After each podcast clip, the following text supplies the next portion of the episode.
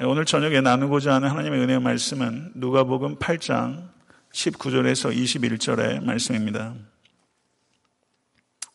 누가복음 8장 19절에서 21절의 말씀 다 같이 합독하도록 하겠습니다. 예수의 어머니와 그 동생들이 왔으나 무리로 인하여 가까이 하지 못하니 어떤 이가 알리되 당신의 어머니와 동생들이 당신을 보려고 밖에 서 있나이다. 예수께서 대답하여 이르시되 내 어머니와 내 동생들은 곧 하나님의 말씀을 듣고 행하는 이 사람들이라 하시니라. 아멘. 하나님의 말씀입니다. 네, 오늘 본 말씀 누가복음 8장 19절에서 21절의 말씀은 아, 예수님의 진정한 가족은 누구인가? 라는 주제에 대한 말씀입니다. 이 말씀과 병행 구절은 마태복음 12장 46절에서 50절, 그리고 마가복음 3장 20절에서 21절, 31절, 35절의 말씀입니다. 동일한 내용을 가장 상세하게 말씀하고 있는 본문이 마가복음이라면 동일한 내용을 가장 간결하게 말씀하고 있는 본문은 오늘 본 말씀 누가복음의 말씀이라고 할 수 있습니다. 성경을 해석할 때 가장 중요한 요소는 문맥, context라고 제가 어, 누차 말씀드려왔습니다. 누가복음 8장 19절에서 21절의 이 간결한 그 말씀이 문맥 속에서 이해하게 되면 하나님의 말씀에 대해서 적절한 응답은 무엇인가 라는 주제에 대한 결론부라고 할 수 있습니다. 8장 21절을 보게 되면 내 어머니와 내 동생들은 곧 하나님의 말씀을 듣고 행하는 이 사람들이라 주님께서 말씀하셨습니다. 그리고 누가 보면 8장 4절 이하를 보게 되면 씨 뿌리는 자의 비유를 통해서 예수 그리스도께서 사람들이 말씀을 들을 때 들음의 정도가 네 가지 밭의 종류가 있다고 말씀하신 것입니다. 그러면 8장 4절부터 시작돼서 8장 21절까지 이 하나의 소단락의 주제는 좋은 밭은 누구인가? 그들은 곧 하나님의 말씀을 듣고 행하는 사람들이 좋은 밭이다. 이렇게 결론을 내리고 있다고 볼 수 있습니다. 오늘 본문의 말씀을 보게 되면 예수의 어머니와 그 동생들이 왔으나 무리로 인하여 가까이 하지 못하니 라고 말하면서 새로운 단락을 시작하고 있습니다. 그런데 누가복음은 왜 예수님의 어머니와 동생들이 예수께 나왔는지에 대해서 전혀 설명하고 있지 않습니다. 아, 그런데 병행 본문인 마가복음 3장 20절에서 21절을 보게 되면 거기에 이렇게 말합니다. 집에 들어가시니 무리가 다시 모임으로 식사할 겨를도 없는지라 예수의 친족들이 듣고 그를 붙들러 나오니 이는 그가 미쳤다 하밀러라 이렇게 말하고 있습니다. 아, 그렇다면 예수님의 가족들은 예수님께서 정말로 미쳤다고 생각한 것일까요? 아니면 예수님을 미쳤다고 말함으로 인해서 예수님을 공격하는 대적들로부터 예수님을 보호하기 위한 것일까요? 어느 쪽으로 우리가 쉽게 결론을 내리기 어렵습니다. 정말 미쳤다고 생각한 것일까? 아니면 가족들이 예수님의 안위가 아무래도 위태로울 수 있기 때문에 예수님을 미쳤다고 말함으로 인해서 예수님을 보호하고자 한 것일까? 둘 다 가능성이 있지만 우리는 어느 한쪽으로 단정져서 생각할 수 없습니다. 그렇지만 분명한 것은 예수님의 어머니 그리고 예수님의 동생들이 예수 그리스도의 진정한 정체성이 무엇인가 그리고 이 땅에 오신 진정한 목적은 무엇인가에 대해서 온전히 이해하고 있지 못하다라는 것은 확실하다는 것이죠. 그렇다면 누가는 왜 가족들이 예수 그리스도의 정체성과 예수 그리스도의 사명에 대해서 이해하고 있지 못하다는 내용을 마가는 기록하고 있는데 누가는 그 내용을 누락한 것일까요? 여기에는 분명히 의도가 있습니다. 그것은 누가복음을 처음부터 보시게 되면 누가가 기록한 누가복음과 사도행전을 보게 되면 누가는 마리아를 굉장히 긍정적으로 어, 이렇게 묘사하고 있다는 것을 볼 수 있습니다. 그래서 누가는 아마도 이 마리아를 긍정적으로 묘사하기 위해서 그 예수 그리스도에 대해서 미쳤다고 말한 그 본문을 누가는 의도적으로 누락시켜야 될 필요성이 있었을 것이다. 이렇게 우리는 어느 정도 생각할 수 있을 것입니다. 그렇다면 여기에서 우리가 한 가지 더 중요하게 생각할 수 있는 것은 예수님의 가족들은 예수 그리스도에 대해서 어떻게 이해하고 있었을까? 이것은 중요한 질문 아닙니까? 그것에 대해서 우리가 몇 가지 단서들을 찾을 수 있는데요. 그것은 요한복음 2장 1절에서 11절의 말씀, 가나의 혼인잔치의 말씀입니다. 물이 포도주가 되게 한 기적 사건을 통해서 예수님께서는 예수님의 사역은 어떠한 인간 관계나 이해 관계에 따라서 이루어지는 것이 아니라 철저하게 하나님 아버지의 뜻과 그리고 때에 따라서 이루어지게 될 것입니다. 어머니. 이렇게 말한 거예요. 말씀으로는 여자여 나와 무슨 상관이 있나이까 내 때가 아직 이르지 아니하였나이다. 이 말씀은 말로는 거절하셨는데 실제 행동으로는 물로 포도주로 바꿔주셨기 때문에 행동으로는 허락하셨습니다. 그러니까 상당히 미스터리어스하게 예수님께서 말하고 행동하신 거예요. 이것은 예수 그리스도의 이와 같은 의하심이 생기게 되는 말과 행동을 통해서 가리키는 것이 있는데 예수 그리스도께서는 마리아와 그리고 그 자리에 함께한 자신의 동생들에게 앞으로 공생의 기간 동안 예수 그리스도 자신의 사역의 대원칙은 무엇인가? 그것은 어머니, 지금부터는 가족 관계 기초에서 저에게 물을, 물이 포도주가 없는 문제를 해결해 달라는 식으로 저에게 어머니 요청할 수는 없습니다. 저는 앞으로 가족 관계에 따라서 말과 행동을 하는 것이 아니라 하나님의 뜻과 때에 따라서 저는 철저하게 순종하며 걸어갈 것입니다. 이것을 예수 그리스도께서 천명하신 것입니다. 그리고 요한복음 7장을 보게 되면 예수님께서 형제들에게 이런 요청을 받습니다. 유대로 올라가셔서 기적을 행하십시오.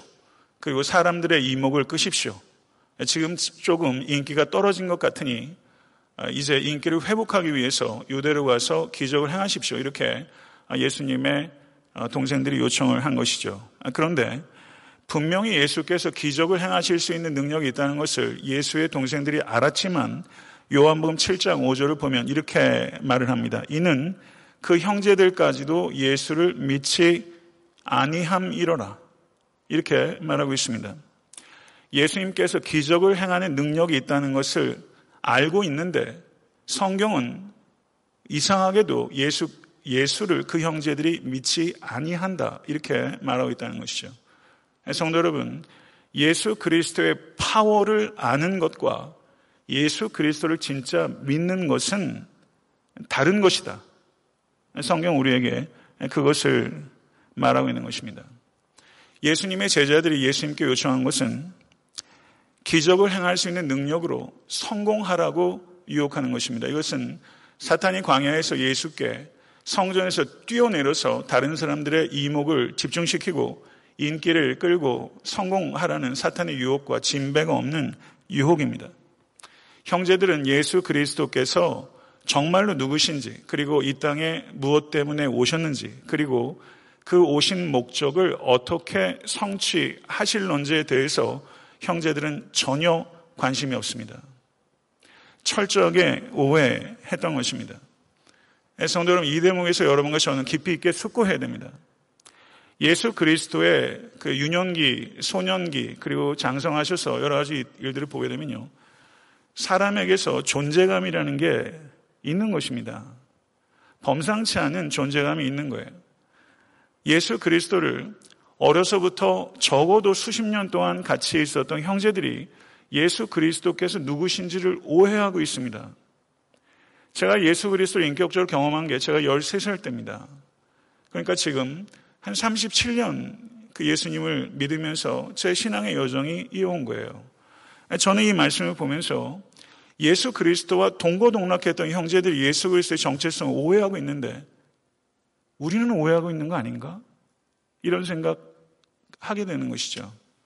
목회자인 제가 성도님들께 예수께서 정말 누구신지, 무엇 때문에 이 땅에 오셨는지, 그리고 그 목적을 어떻게 성취하고 계신지에 대해서 제가 정말 바르게 말씀 전하고 있어서 성도님들의 오해를 불식시키고 예수 그리스도의 실체에 제가 사랑하는 성도님들을 인도하고 있는지 아니면 알량한 목회자가 알량한 설교를 가지고 성도님들을 예수 그리스도의 실체로부터 혹시나 멀어지게 하고 있는 것은 아닌지 이것에 대해서 저는 두려움이 있습니다. 그런데 한 번 더 생각하면 혹시 제 자신이 예수 그리스도를 오해하고 있지는 않을까? 그것에 대해서 두려움을 갖는 것은 저는 건강한 두려움이라고 표현하고 싶습니다. 엔티 라이시라는 저명한 신약학자가 있습니다. 아, 이분의 책이 한국에 많이 번역되고 그 있는데요. 쉽지 않습니다. 책 한 권이 막 천 페이지나 넘어간 책이니까. 그럼 한번 묵직한 책을 한번 승부를 보고 싶은 분은 한번 읽어보시라 저는 권하고 싶고요. 이 N.T. Wright이 쓴 여러 가지 책들 중에 중요한 책들이 참 많습니다. 그런데 아, 영어 제목으로 What did Paul really say? 이런 책이 있어요. 탁월한 바울에 대한 연구서입니다. What did Paul really say? 바울은 정말 무엇을 이야기했는가? 이 제목은 정말 마음에 들더라고요. 바울이 정말 무엇을 이야기했는가? 목회자 중에서 바울을 정말 이해하고 있는 사람이 얼마나 될까? 부분적으로, 파편적으로 설교하기 좋은 부분 얘기하는 거 말고요. 정말 바울이 얘기하는 그 핵심을 깨닫고 그것을 풀어내는 목회자가 정말 필요합니다.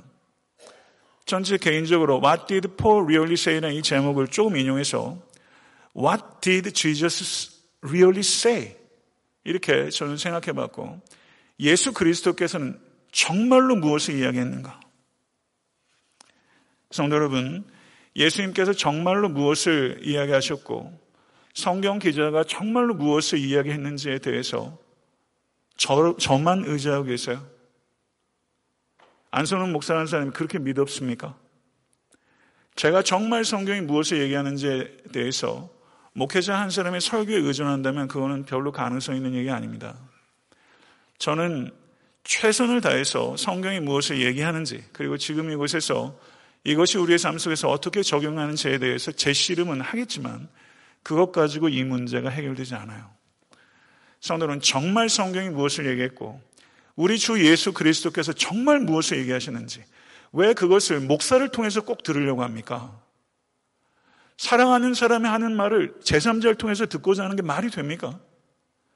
예수 그리스도의 이야기를 정말로 들으시고 사도 바울의 얘기를 정말로 들으시고 모세를 통해서 하나님께서 하신 말씀을 정말로 들으시고 시가를 통해서 하는 그 지혜의 말씀들을 정말로 들으시는 그 겸손함 잃지 않으시고 그 꾸준함 잃지 않으시는 모든 권속되실 수 있기를 간절히 바랍니다.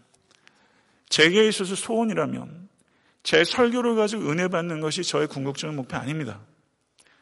제 설교를 받는 은혜를 통해서 성경 말씀으로 가셔서 목회자와 상관없이 여러분들이 은혜의 광맥에서 은혜를 찾아내는 은혜.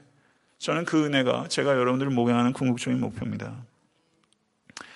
이 말씀은 한편으로는 예수 그리스도의 참 제자가 되는 길은 필연적으로 가장 가까운 가족들로부터도 오해받을 수밖에 없는 외로운 길이 될 것이다.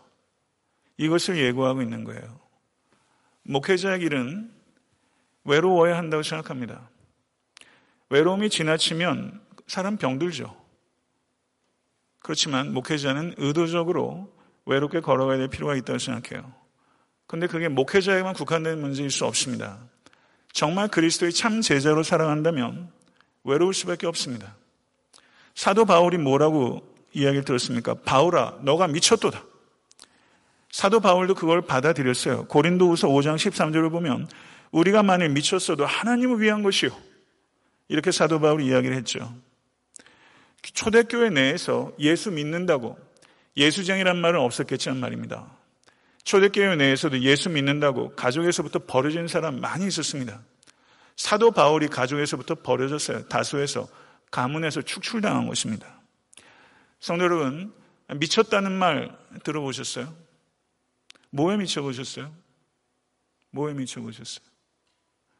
골프에 미쳐보셨습니까? 당구에 미쳐보셨어요? 저도 당구 꽤 칩니다. 당구를 잘 치면 앞에 있는 사람 얼굴이 빨간 공으로 보이고 하얀 공으로 보이고. 저는 그 정도 아니었는데, 뭐에 미치면 그렇게 되거든요. 예수 믿는데 예수님의 한번 미쳐보고, 말씀에 미쳐보고, 예배에 미쳐보고, 기도와 찬양에 미치고, 그리고 섬김에 미치고, 그 미치는 거죠. 그렇게 미쳐야 원수를 사랑한다는 게 이게 뚱딴지 같은 소리가 아니라 가능하겠구나. 정말 예수에 미치면 그 미친 소리가 리얼리티로 우리에게 다가오고요. 그리고 그를 위해서 기도하고 헌신하게 되는 것이죠. 성도 여러분, 정말 미쳐야 합니다. 예수께 미쳐서 주님을 따랐던 사람들이 성경에 있고, 그리고 믿음의 선진들 가운데 그런 사람들이 있습니다. 제가 2014년도 1월 19일 설교에 제가 어떤 설교를 했냐면 남김없이 후회 없이 후퇴 없이 후회 없이 남김없이 후퇴 없이 후회 없이라는 설교를 하면서 제가 너무 감격 적이었어요. 설교를 하면서. 그때 제가 소개했던 이야기입니다. 제가 어느 책에서 읽었던 내용들을 발췌해서 소개하는데요. 제가 그 이야기를 다시 한번 여러분들께 전하고자 합니다. 윌리엄 보돈이라는 청년이 있었습니다. 1887년도에 태어나서 1913년도에 고작 25살에 하나님의 부르심을 받은 젊은입니다. 백만 장자 보든가의 상속자였습니다. 그런데 고등학교 때 예수를 인격적으로 영접했습니다. 근데 부모가 졸업 선물로 전 세계 여행을 시켜줬습니다. 백만 장자가 다르긴 다르네요. 근데 전 세계를 돌아다니면서 예수 그리스도가 없이 고통 가운데 살아가는 사람들이 이 사람이 이 청년이 접하면서 내 삶을 하나님께 드리겠습니다. 라고 헌신했습니다. 이 보드는 윌리엄 보드는 예수님을 사랑했습니다. 그리고 그의 성경책에 썼어요. No reserves. 남김없이 성경책에 글을 썼어요.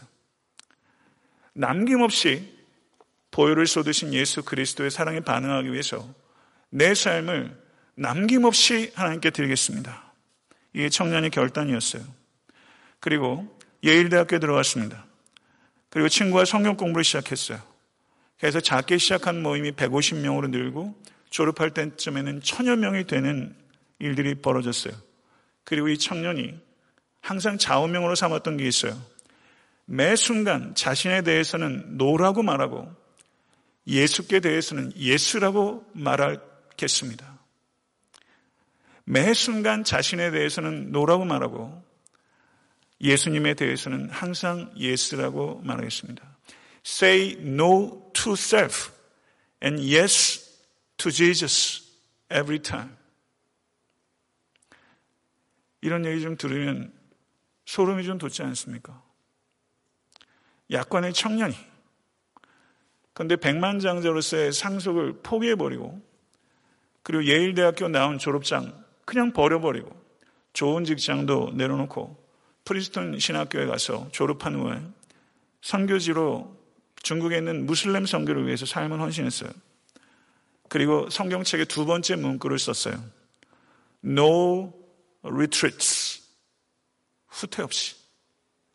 남김없이라고 처음 썼던 이 청년이 몇 년 뒤에 no retreats. 후퇴 없이라고 썼어요. 그러면 애굽에 이집트의 카이로에 가서 아랍어를 공부하는 중에 척추 내막염에 걸려서 죽어버렸습니다. 그때 그의 나이 25입니다. 성교지 밟지도 못했습니다. 꽃다운 나이 인생 마쳤습니다. 인생 허비한 것입니까? 우리 미사였고 붙이지 말고요. 세상 사람들 이런 경우에 개죽음이라고 합니다. 개죽음입니까? 예수님을 따르겠다고 모든 것 다 내려놓고 no reserves 남김없이 no retreats 후회 없이 라고 갔던 이 청년의 삶이 어떤 의미입니까? 그가 죽기 전에 성경책의 마지막으로 썼어요. No regrets. 후회 없이. No reserves. 남김없이. No retreats. 후퇴 없이. No regrets. 후회 없이. 저는 이 세상에 많은 철학자들과 종교 지도자들과 석학들이 수많은 명언들을 남기지만 제게 있어서 이 세, 이 어쿠, 이건 제게 참 특별합니다. 이 시대의 문제가 무엇입니까? 교회가 다 썩었습니까? 정말 헌신된 참된 그리스도인들을 만나기 어렵습니까? 부분적으로 맞죠. 근데 이 시대의 문제는요. 내가 헌신하지 않은 게 문제입니다. 우리 각자가 정말 하나님께 헌신하지 않은 것이 이 시대의 문제예요. 성도 여러분, 한 생명이라도 구원받은 일에 쓰임 받으셨습니까? 여러분, 예수 그리스도 앞에 갔을 때 예수께서 여러분에게 묻는다면 질문, 예상 질문 몇 개 뽑아보세요. 그리고 그 대답 준비하면서 사세요. 만약에 여러분께 아무개야, 한 생명이라도 너를 통하여 구원에 이르렀느냐? 이 질문, 예상 질문 넘버 3 안에 들어갈 것 같은데요. 한 사람이라도 너로 인해 구원받았느냐? 이게 삶의 목표가 된 적이 없는 사람이 이 일을 위해서 정말 기도하고 삶을 드릴 수 있습니까? 성도 여러분, 이 세상은 다 지나가게 될 것이고 곧 지나가게 될 것입니다. 다 지나가고 곧 지나가게 될 인생이에요. 오늘 아침에 제가 설교했지만 우리는 옷걸이입니다. 제 방에도 옷걸이가 뭐 몇백 개예요. 여기에는 그냥 구멍이 뚫린 옷도 있고 여기에는 제법 좋은 옷도 있어요. 옷걸이에요. 옷걸이에 불과해요. 잠시 거치는 옷, 그게 나인 것처럼 생각하는 것 참 철없는 옷걸이인데 옷걸이죠. 잠시 걸치는 옷, 그거 중요한 거 아닙니다. 우리는 옷걸이입니다. 다 지나가고 곧 지나갑니다. 온맘 다해 주님을 사랑하고 온힘 다해 주님께 헌신하는 것. 여러분 이것이 여러분과 저의 소원이기를 간절히 바라고 그게 단순하게 소원에 그치는 것이 아니라 삶의 결단과 헌신으로 이어질 때 그 소원이 부끄럽지 않습니다. 무리들로 인해서 가까이 하지 못했던 예수님의 가족들이 인편을 통해서 예수님께 전가를 넣었습니다. 당신의 어머니와 동생들이 당신을 보려고 밖에 서 있나이다. 이에 예수님의 대답은요, 싸늘합니다. 내 어머니와 내 동생들은 곧 하나님의 말씀을 듣고 행하는 이 사람들이라. 아마 유교계나 깊이 들어간 사람은 이건 삼강오륜도 없군. 어쩌면 이렇게 얘기할 수도 있는 얘기죠. 그런 일인가요?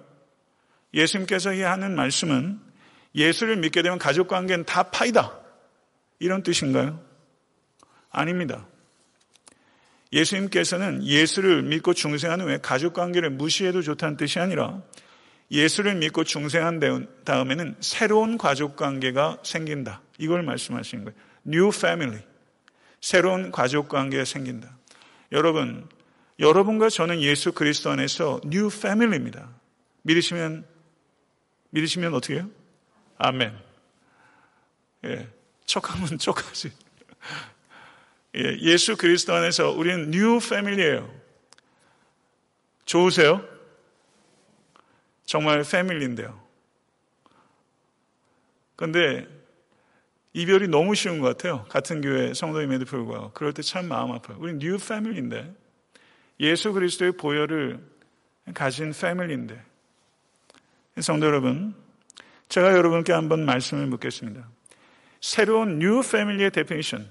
하나님의 말씀을 듣고 행하는 자다. 심플합니다. 하나님의 말씀을 듣고 행하는 자가 new family다. 그럼 여러분께 묻겠어요. 여러분의 감정, 하나님의 말씀, 어느 쪽이 더 중요합니까? 여러분의 감정, 하나님의 말씀, 어느 쪽이에요? 어느 쪽이어야 합니까? 하나님의 말씀이죠. 그건 당위성이에요. 저는 여러분에게 여러분의 감정이 중요하냐, 하나님의 말씀이 더 중요하냐, 당위성을 묻는 게 아니에요. 당위성을 묻는다면 다 하나님의 말씀이 중요하다고 얘기할 거예요. 저는 리얼리티를 묻는 거예요. 여러분의 감정이 중요하냐, 하나님의 말씀이 중요하냐. 이게 목회자에겐 쉬운 문제겠습니까? 정말로 여러분에게 중요한 건 감정입니까? 말씀입니까? 사랑하는 성도 여러분, 제가 존경하는 신학자요 목회자 가운데 J.I. 패커라는 목회자가 있어요. 이분이 실명하셨어요. 90이 넘으셨는데. 실명하셨는데도 까딱 없더라고요. 예수 안에 계시니까 요동하지도 않아요. 그 모습도 제겐 참, 참 귀하다 이런 생각이 들더라고요. 근데 이 J.I. 패커가 성경이 어떤 의미인가에 대해서 기도라는 책에 두 페이지에 걸쳐서 지나쳐가면서 한 이야기가 있어요. 성경이 뭐냐? 조직신학자인데 조직신학적으로 푼 게 아니라 자신의 삶에서 이 성경이 무엇인지에 대한 고백적인 이야기인데 L로 시작하는 알파벳으로 일곱 가지를 얘기했습니다. 첫 번째, 성경은 library. 두 번째, 성경은 landscape. 세 번째, 성경은 letter. 네 번째, 성경은 listening post. 다섯 번째, 성경은 law.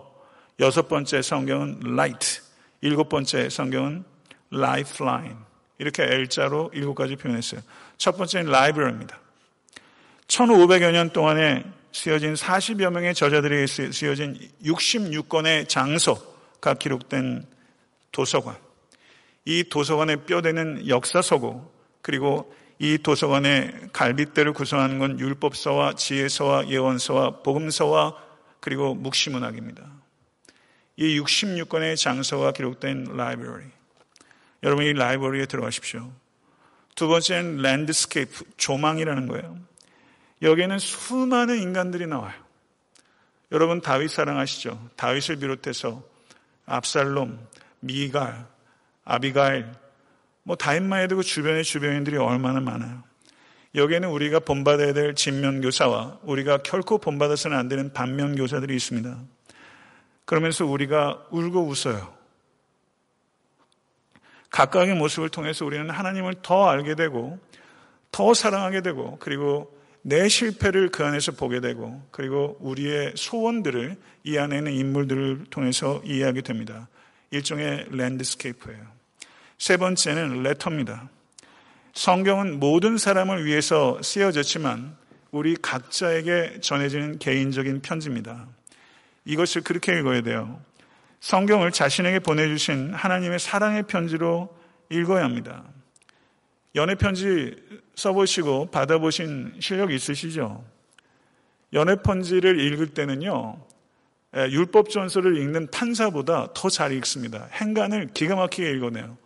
연애 편지를 읽을 때는 연인의 마음을 헤아려 가면서 행간을 다 해석해서 읽어요.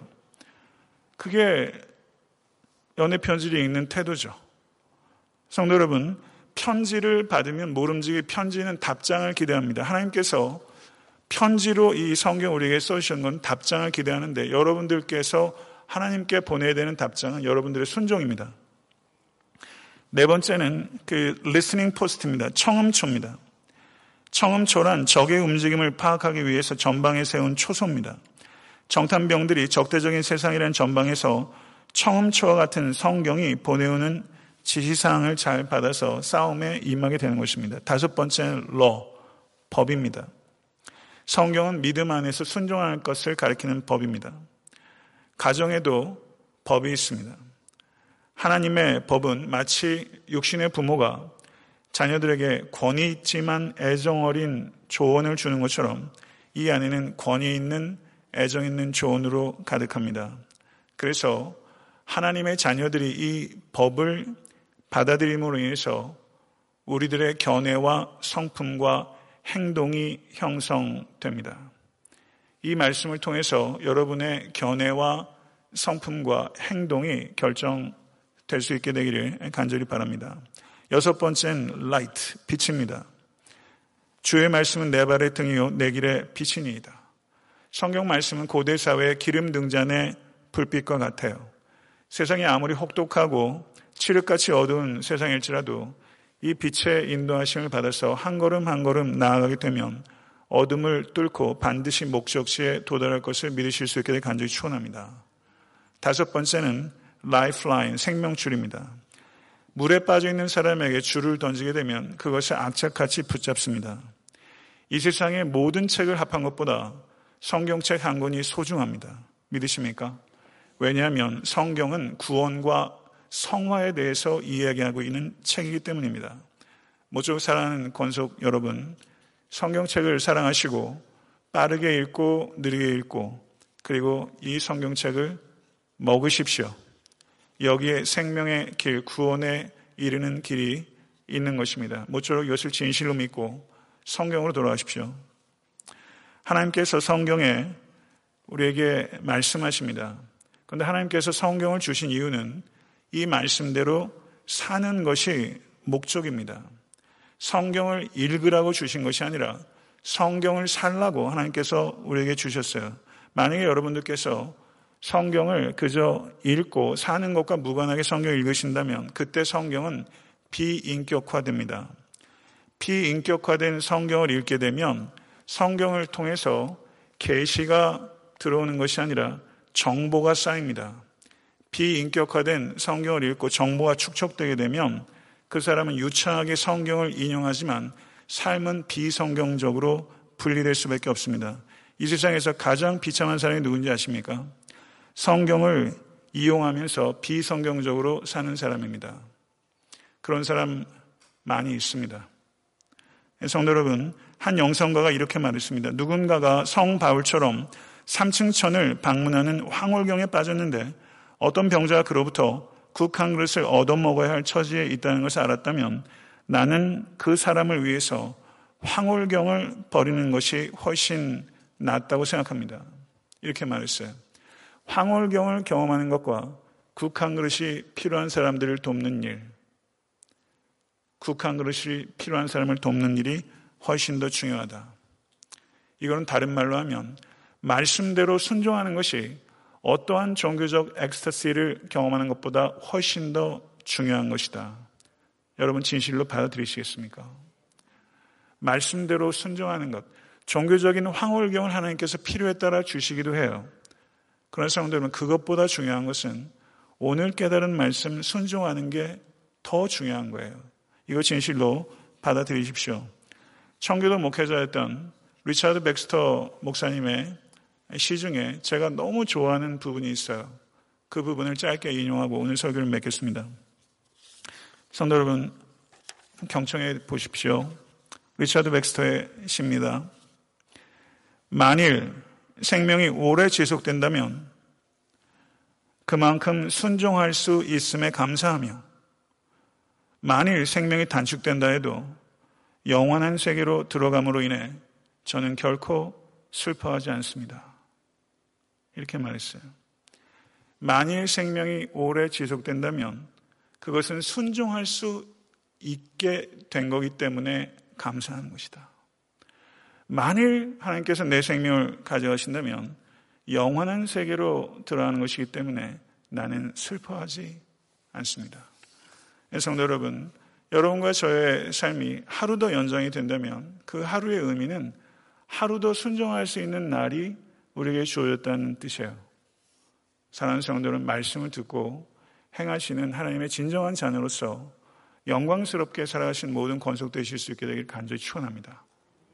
그러한 새 new family 그게 우리 애타한테 성경교회가 될 수 있게 간절히 바라고 그래서 세상의 빛과 소금으로 쓰임받는 이제 계신 모든 권속과 그리고 교회가 될 수 있게 되기를 간절히 소원합니다.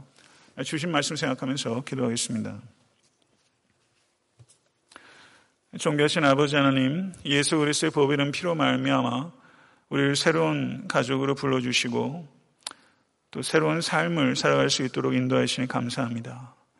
말씀을 듣고 순종하는 것이 어떠한 종교적인 황원경을 경험하는 것보다 귀하고 아름다운 것임을 저희들이 진실로 믿습니다. 아버지 하나님, 우리 사랑하는 모든 권속들이 아버지 성경을 진실로 사랑하며 이 말씀을 연인의 편지를 읽는 것처럼 깊이 주의 깊게 읽고 그리고 마음에 감동이 있으며 그리고 하나님께 순종이라는 답장을 쓸 수 있는 모든 권속될 수 있도록 인도하여 주시옵소서. 말씀을 살아낼 수 있도록 하나님 우리에게 하나님의 영을 부어 주시옵소서. 항상 감정에 치우쳐 살 때가 많았습니다. 예외가 없습니다. 저 역시 그럴 때가 너무 많았습니다. 감정대로 살지 않고 말씀대로 살 수 있도록 우리에게 하나님의 영을 부어 주시옵소서. 예수 그리스도 이름으로 간절히 기도드려 싸움나이다. 아멘.